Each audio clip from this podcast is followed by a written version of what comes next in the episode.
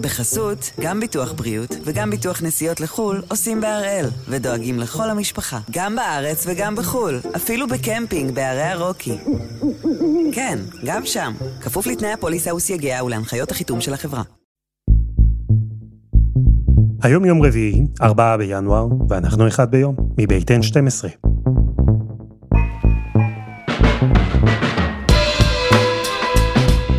אני אלעד שמחיוף ואנחנו כאן כדי להבין טוב יותר מה קורה סביבנו, סיפור אחד ביום, בכל יום.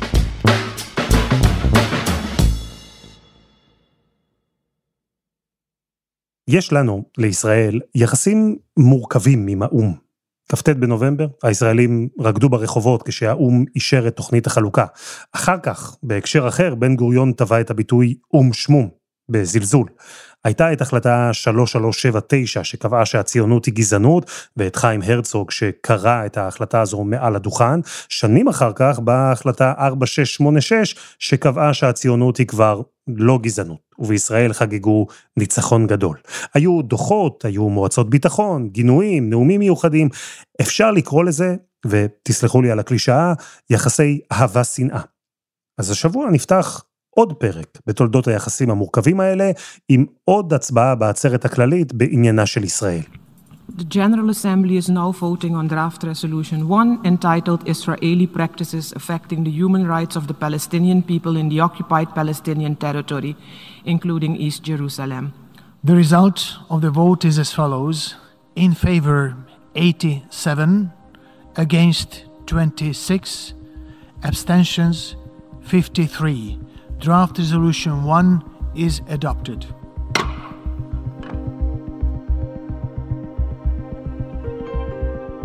והפרק הזה, שנפתח עם ההצבעה ששמעתם, הוא לא חלק מסיפור האהבה, אלא חלק מהסיפור השני. אז הפעם אנחנו עם ההחלטה של האו"ם לבדוק את מה ששם מגדירים חוקיות הכיבוש הישראלי בשטחים.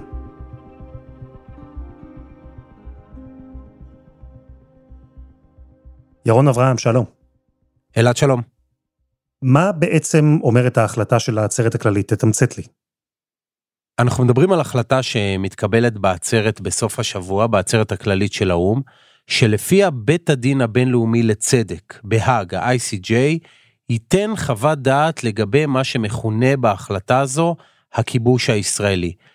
בעצם בית הדין נדרש לומר כך, אחד, האם הכיבוש הוא מצב מתמשך, קבוע ולא זמני? ושתיים, בהינתן שהתשובה לשאלה הראשונה היא כן, איך מדינות בעולם והאו"ם בכלל כמוסד צריך לפעול מול מי שמכונה הכובשת, ישראל. היוזמה הזו, שהעצרת הכללית תפנה לבית הדין לצדק בהאג ותבקש ממנו חוות דעת על הכיבוש הישראלי בשטחים, זו יוזמה של מי? ההחלטה הזו, היוזמה הזו מתגלגלת במסדרונות האו"ם כבר הרבה זמן, למען האמת למעלה מכמה חודשים.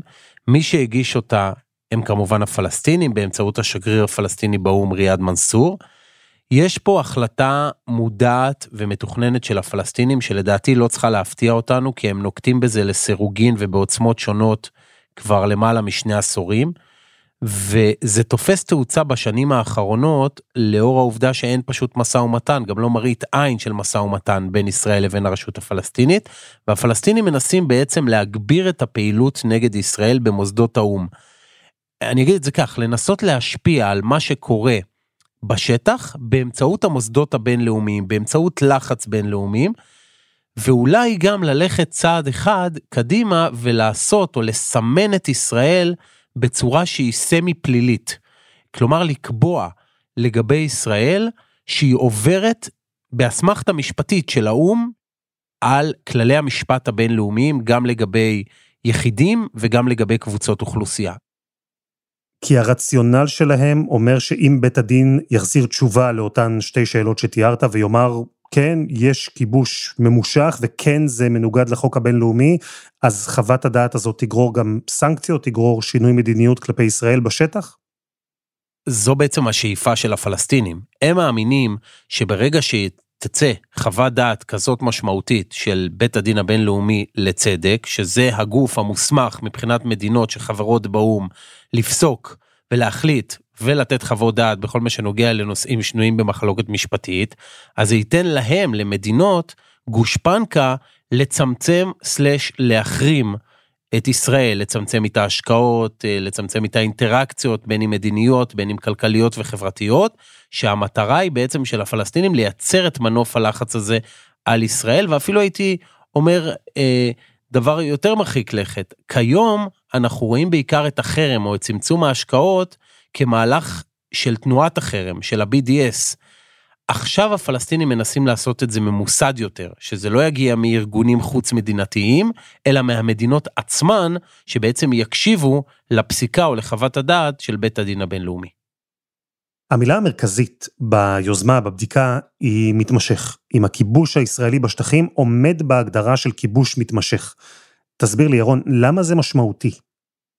הפלסטינים טוענים שאי אפשר יותר להסתכל על הכיבוש הזה שקורה מ-67 ככיבוש זמני.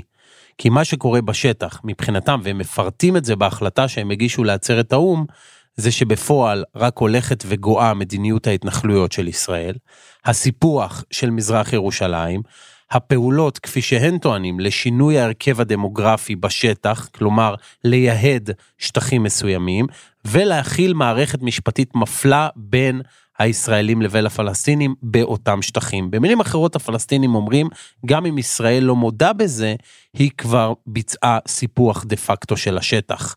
זה בעצם מה שהפלסטינים אומרים, ולכן הם מבקשים מבית הדין לקבוע שהכיבוש הזה הוא לא מצב זמני שמתישהו כנראה ייעלם מהעולם, אלא מצב מתמשך שישראל רק פועלת להנציח אותו, להפוך אותו לקבוע. ישראל מצידה אומרת, אנחנו אמנם כבשנו, סלש שחררנו את השטח ב-67, אנחנו רוצים לקיים משא ומתן, אבל מהצד השני אין לנו פרטנר, כי הפרטנר ממול מסית, הפרטנר ממול מבצע פיגועי טרור, ולכן אין עם מי לשאת ולתת. אלו הטענות של הצדדים. אז ישראל באופן טבעי ניסתה לפעול נגד היוזמה עוד לפני ההצבעה בעצרת הכללית, כשמה הייתה המטרה הישראלית, להפיל אותה או לצמצם את הנזק? מהרגע שזה עבר לעצרת הכללית של האו"ם, היה באמת בליץ ישראלי ואמריקאי, כפי שאני מבין, בעיקר מול מדינות אירופה. ראינו את זה כבר בממשלה הקודמת, אצל ראש הממשלה לשעבר לפיד, ששלח איגרת למנהיגים של 60 מדינות וביקש מהם להצביע נגד או לא לתמוך. משרד החוץ שבכל אגפיו כמובן השקיע מאמצים בעניין הזה, השגריר ארדן, הנשיא הרצוג שקצת הצניעו את, ה, את המעורבות שלו אבל אני הבנתי שהוא שוחח לא מעט עם מנהיגים בעולם על הדבר הזה וגם ראש הממשלה הנוכחי נתניהו שבעצם הייתה לו יממה מהרגע שהוא נכנס לתפקיד ועד, ש, ועד שההצבעה הזו קרתה.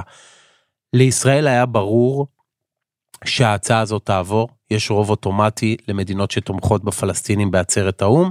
הניסיון היה להקטין את הרוב, שכמה שפחות מדינות יתמכו, וגם להפוך את הקערה באופן הזה שיותר מדינות משמעותיות יתנגדו להחלטה. כלומר, זה גם היה הכמות וגם האיכות.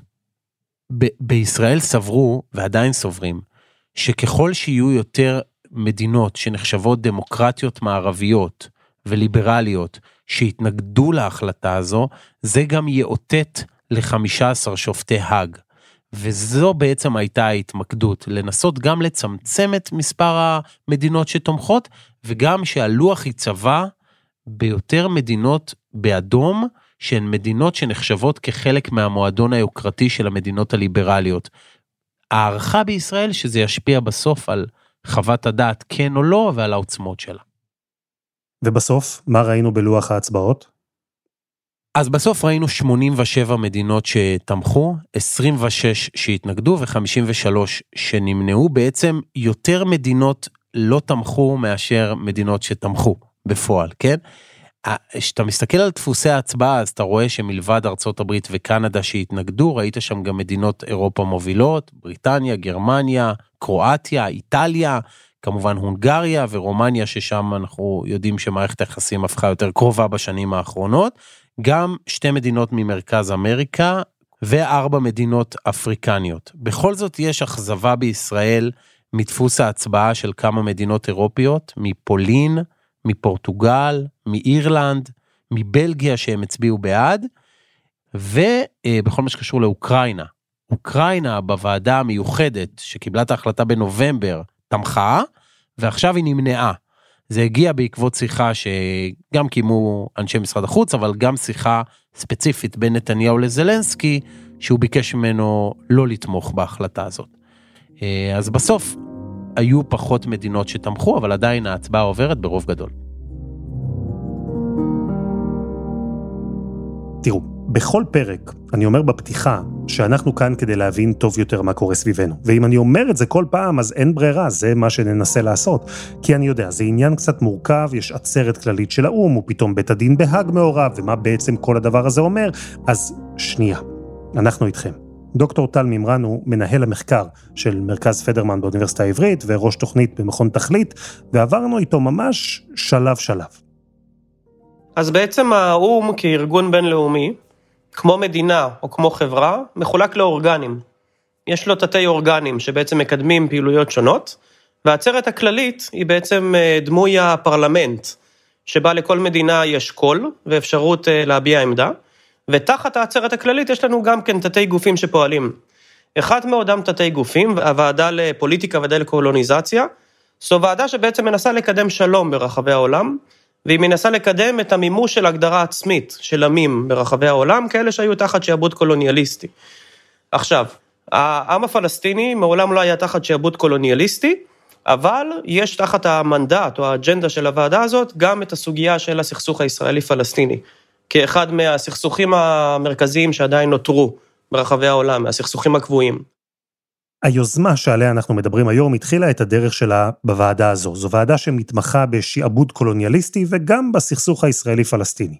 שם הצביעו בעד היוזמה הפלסטינית, ואז היא עלתה שלב לפרלמנט של האו"ם, העצרת הכללית. היא, העצרת, הייתה צריכה עכשיו בעצמה להחליט אם לאשר את היוזמה הפלסטינית, כלומר אם לפנות לבית הדין לצדק בהאג, ולבקש ממנו חוות דעת שיפוטית על מצב הכיבוש הישראלי בשטחים. בדיוק, בית הדין הבינלאומי לצדק הוא בעצם האורגן השיפוטי של האו"ם, והוא זה שאמור לייעץ לשאר הסוכנויות, כיצד המשפט הבינלאומי מסדיר את הפעולות שלהן. אז למשל, כאשר סוכנות, כמו העצרת הכללית, רוצה לדעת איך לפעול ביחס לישראל ולשליטה שלה ביהודה ושומרון, היא שואלת את בית הדין, והיא אומרת לו, תכווין אותי ותנחה אותי לאן ללכת מכאן והלאה.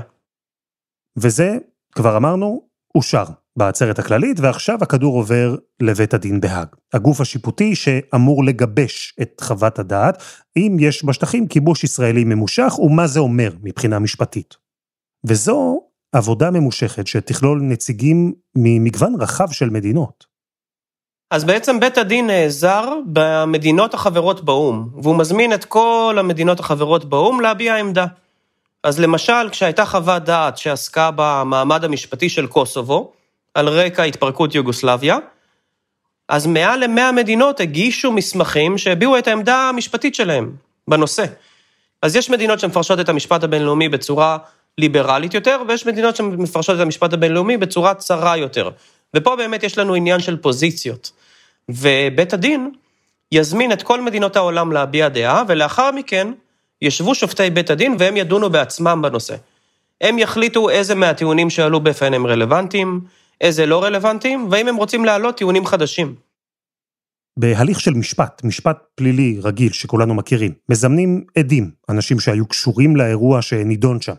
אבל ההליך הזה שאנחנו מדברים עליו הוא הליך אחר, זה לא משפט, זו חוות דעת, זה ייעוץ משפטי של בית הדין לצדק בהאג, ולכן הם רשאים להזמין נציגים ממדינות שירצו להשתתף בדיון. אם זימבבואה למשל תרצה לשלוח מומחה משפטי מטעמה שידבר על המצב בשטחים, היא תוכל לעשות את זה. והוא, הנציג, יוכל לבוא ולטעון שיש לו מידע רלוונטי. בהחלט. הרף של ההוכחה במשפט הבינלאומי הוא רף נמוך. כלומר, בתי דין בינלאומיים יודעים שלא יגיעו אליהם הרבה ראיות, ואם הם יגיעו, יכול להיות שזה יהיה ראייה שבבית משפט מקומי יהיה לה ערך נמוך. במקביל לשמיעת כל הנציגים האלה מרחבי העולם, לבית הדין בהאג יש עוד אה, נתיב, עוד דרך מקבילה, שגם בה הוא יכול לבצע את הבדיקה שלו ולגבש את דעתו. לבית המשפט יש סמכות להחליט, אני בא לשטח. אני מגיע ליהודה ושומרון ואני רוצה לראות מה קורה שם. מה קורה בשטחים? כמה ישראלים עברו לשם מאז 2004 ועד היום? כמה פלסטינים נשארו לגור שם מאז 2004 ועד היום? כמה, כמה אחוזים מהשטח נמצאים בשליטה ישראלית, וכמה מהאחוזים מהשטח נמצאים בשליטה פלסטינית. ועל בסיס הנתונים העקרוניים הללו, בית הדין צריך לגבש עמדה, האם ישראל מפרה את הדין בעצם השליטה, מבחינה עקרונית, ביהודה ושומרון, או האם ישראל מפרה את הדין באמצעות פעולות קונקרטיות שהיא מבצעת ביהודה ושומרון, למשל הפעלת מחצבות, למשל הקמת התיישבויות. בהחלטה הראשונה אי פעם של בית הדין, היא עסקה במיצרי קורפו באלבניה. בית המשפט רצה טיול לאלבניה, והשופטים נסו לראות ממש את האזור הגיאוגרפי שבו ספינה בריטית נתקלה במוקשי ים והתפוצצה. אז בהחלט בתיאוריה זה אפשרי.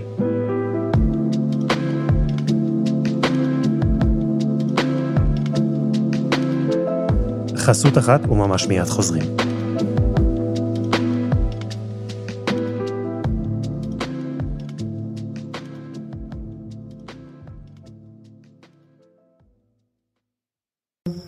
בחסות, גם ביטוח בריאות וגם ביטוח נסיעות לחו"ל עושים בהראל, ודואגים לכל המשפחה, גם בארץ וגם בחו"ל, אפילו בקמפינג בערי הרוקי. כן, גם שם, כפוף לתנאי הפוליסה וסייגיה ולהנחיות החיתום של החברה. אז אנחנו עם ההחלטה של מועצת הביטחון של האו"ם לבקש חוות דעת מבית הדין בהאג לגבי חוקיות השליטה הישראלית בשטחים. כל מה שאמרתי עכשיו, משפט מאוד ארוך, אבל אם האזנתם, אז אני בטוח שהבנתם כל מילה. ועכשיו, אחרי שהבנו, יש לנו את הפריבילגיה להרחיב מעט את המבט, להסתכל אחורה. כי זו לא הפעם הראשונה שהאו"ם נוקט בצעד כזה, זו לא הפעם הראשונה שבית הדין בהאג מתבקש להכין חוות דעת בנושא הישראלי. אז באמת, ב-2004, כשהעצרת הכללית ביקשה אה, חוות דעת מייעצת, הייתה שאלה מאוד קונקרטית בפני בית הדין, והיא, מה המעמד של גדר ההפרדה שישראל מקימה? האם גדר ההפרדה היא אמצעי ביטחוני זמני, או האם היא ניסיון לקבוע עובדות בשטח ולעשות סיפוח דה פקטו? עכשיו, באותה החלטה, באותה חוות הדעת, ישראל לא לקחה חלק, ישראל החרימה את ההליך, ישראל טענה שההליך לא לגיטימי, אבל היא הפסידה את ההזדמנות להשפיע על התוצאה שלו. והתוצאה שלו הייתה שבית הדין הכיר בכך שהגדר מפרה את הזכות להגדרה עצמית של הפלסטינים, היא פוגעת בחופש התנועה של אנשים, ובנוסף, החשש הגדול מכולם, הגדר קובעת עובדות בשטח ועלולה להוביל לסיפוח דה פקטו של חלקים מיהודה ושומרון. זו דילמה ישראלית שהופכת לרלוונטית בכל פעם שמתעוררת יוזמה כזו באו"ם, חקירה או ועדה מיוחדת, אם נכון לשתף איתה פעולה או לא.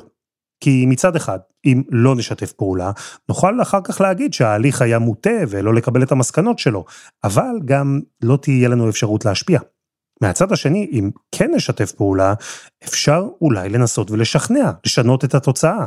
אבל אם התוצאה הזאת תהיה לרעתנו ואנחנו השתתפנו בהליך, זה הרי מעניק להליך הזה לגיטימציה, מעניק לביקורת לגיטימציה.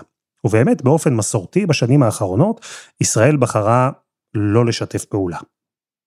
נכון, בדיוק. בכל, בכל עוד מהמקרים שבהם ישראל לא שיתפה פעולה, ישראל לא הצליחה להשפיע על ההליך מבחוץ. לעומת זאת, ישראל, החל משנת 2009, ואחרי טראומת דוח גולדסטון, שבאמת זה היה דוח של 554 עמודים, שתקף בכל מהלך של ישראל, מכל זווית משפטית אפשרית, תוך מאוד ביקורתי, שבאמת ישראל עשתה שינוי גישה מאוד משמעותי וחיובי לאחר מכן. משרד החוץ הרחיב את שורותיו, משרד המשפטים הוסיף מחלקה חדשה, והפרקליטות הצבאית גייסה מעל ל-100 אנשי מילואים שעוסקים במשפט בינלאומי. ומדינת ישראל החליטה להיכנס יותר ויותר לתוך הזירה הזאת, הקהילה הבינלאומית, ולקחת חלק בשיח. היא שולחת נציגים לכנסים בינלאומיים, נציגים של מדינת ישראל מפרסמים מאמרים אקדמיים, נוסעים לכנסים, לוקחים חלק בניסוח של אמנות חדשות. אבל, וזה אבל גדול, פה אנחנו נוגעים באמת בסוגיה הכי רגישה ביחסי החוץ של מדינת ישראל. יהודה ושומרון, ההיסטוריה, המעמד של השטחים והעתיד שלהם. אין, אין נושא שכנראה יותר רגיש ויותר מסוכן עבור ישראל ברמת התפיסה האסטרטגית ביחסי החוץ שלה. זהו, שצריך רגע לשים את האצבע על הבדל גדול בין מה שקורה היום לבין מה שקרה ב-2004. אז השאלה שהוצגה לבית הדין בהאג הייתה מאוד ספציפית, היא התעסקה בגדר ההפרדה. עכשיו המנדט של בית הדין לבדיקה הוא מאוד רחב. חוקיות הכיבוש הישראלי בשטחים, זו כותרת שיכולה להכיל המון דברים. בסוגיות של כיבוש ארוך טווח, בסוגיות של מעמד השטחים, בשאלה של מעמדה של פלסטין כמדינה, יש פה שאלות משפטיות, שאם ישראל לא תביע עמדה חכמה בהן, ייקחו עמדה אחרת. והעמדה האחרת, ברוב הסיכויים תהיה נגדנו. כי מאוד קשה להצדיק כיבוש של עשרות שנים, מאוד קשה להצדיק את העובדה שישראל, למרות, למרות שהיא התחייבה בכל פורום בינלאומי, שהיא תאפשר לעם הפלסטיני לממש הגדרה עצמית וכן הלאה. כלומר, עדיין לא הגענו למצב שהצדדים הגיעו להסכמה. עכשיו, אני לא תולה את כל האשמה בישראל, חס וחלילה. יש לנו אה, בעיות קשות מאוד מהצד הפלסטיני, בעיות של חינוך, בעיות של הסתה, בעיות של, של פוליטיקאים של, ש, שפספסו הזדמנויות ש, שהיו להם באמת לעשות התקדמות דרך מבחינה מדינית מולנו, אבל ש, איפה שהפלסטינים נכשלים מולנו, הם מצליחים מול אחרים. יש לנו מעל למאה מדינות שמכירות בפלסטין כמדינה, פלסטין הצטרפה לארגונים בינלאומיים בשנים האחרונות, פלסטין עומדת להגיש בקשה להצטרף כחברה מלאה לאו"ם, וחוות הדעת הנוכחית יכולה להיות קריטית בהחלטה האם לקבל או לא לקבל את פלסטין לאו"ם כמדינה. ומדינת ישראל לא יכולה להימנע מלקחת חלק בשיחה הזאת. אנחנו לא יכולים לוותר על ההזדמנות להשפיע על זה. אתה אומר את זה כי הגישה שלך, ואתה כמובן לא לבד, היא שממילא תהיה לגיטימציה בינלאומית להליך הזה גם אם אנחנו נחרים אותו, וממילא אם נחרים התוצאה תהיה נגדנו, אז לפחות כדאי לנסות להשתתף ולשכנע. נכון, אני חושב שגם ניסיון העבר וגם המהות של הדין מלמדים שביקורת תגיע במסגרת ההליך הזה. אז לפחות תנסה ולהשפיע עליה מבפנים, ולמשל, בהליך שבו מדינה היא צד להליך, לתביעה ממש, לתביעה של ממש בפני בית הדין הבינלאומי לצדק, היא יכולה לבקש ולמנות שופט מדעמה, שופט אד הוק.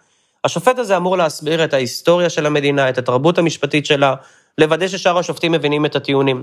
אז ישראל למשל יכולה לבקש שימונה שופט אד הוק מבחינתה, בהקשר של חוות הדעת, כדי שיהיה שם נציג מטעמה שמסביר את הטיעונים שלה לשאר השופטים בדיונים הפנימיים.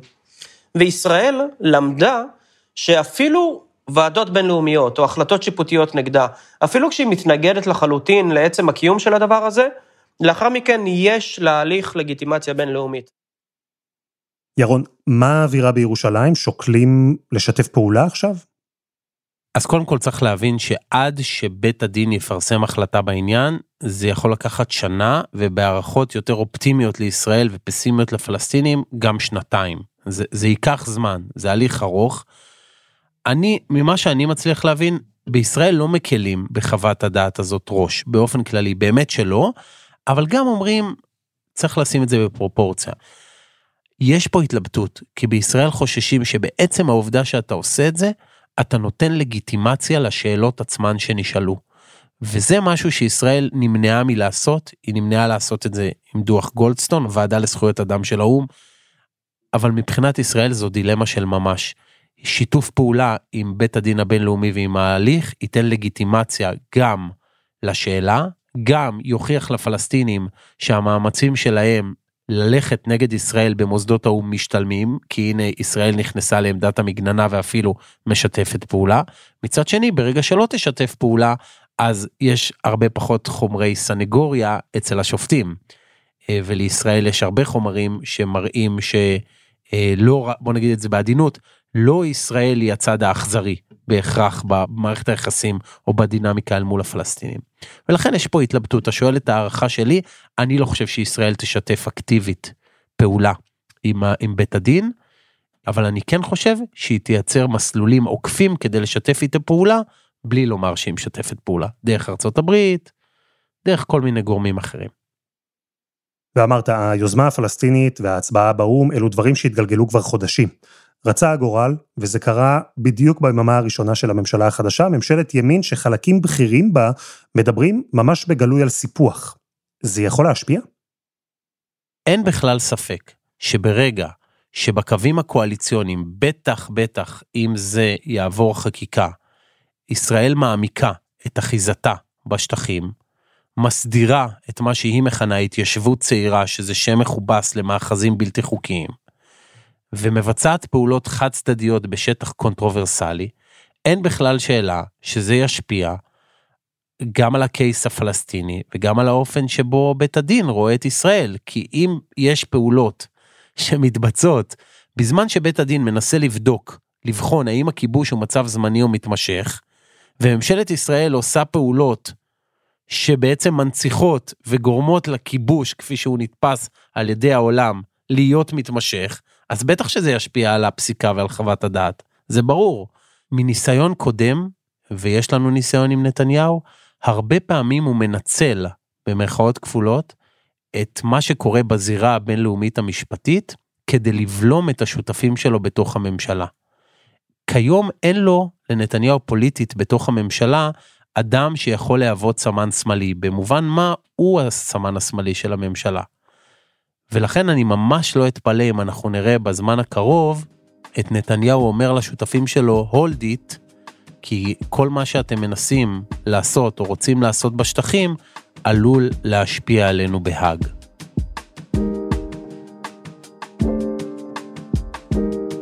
ירון, תודה. תודה אלעד. ותודה לדוקטור טל מימרן.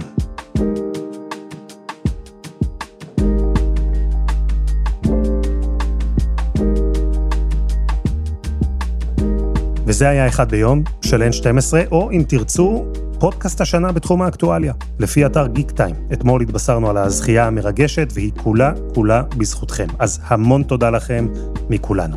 העורך שלנו הוא רום אטיק, תחקיר והפקה עדי חצרוני, דני נודלמן ורוני ארניב, על הסאונד יאיר בשן שגם יצר את מוזיקת הפתיחה שלנו, ואני אלעד שמחיוף. יונה לייבזון תהיה כאן מחר.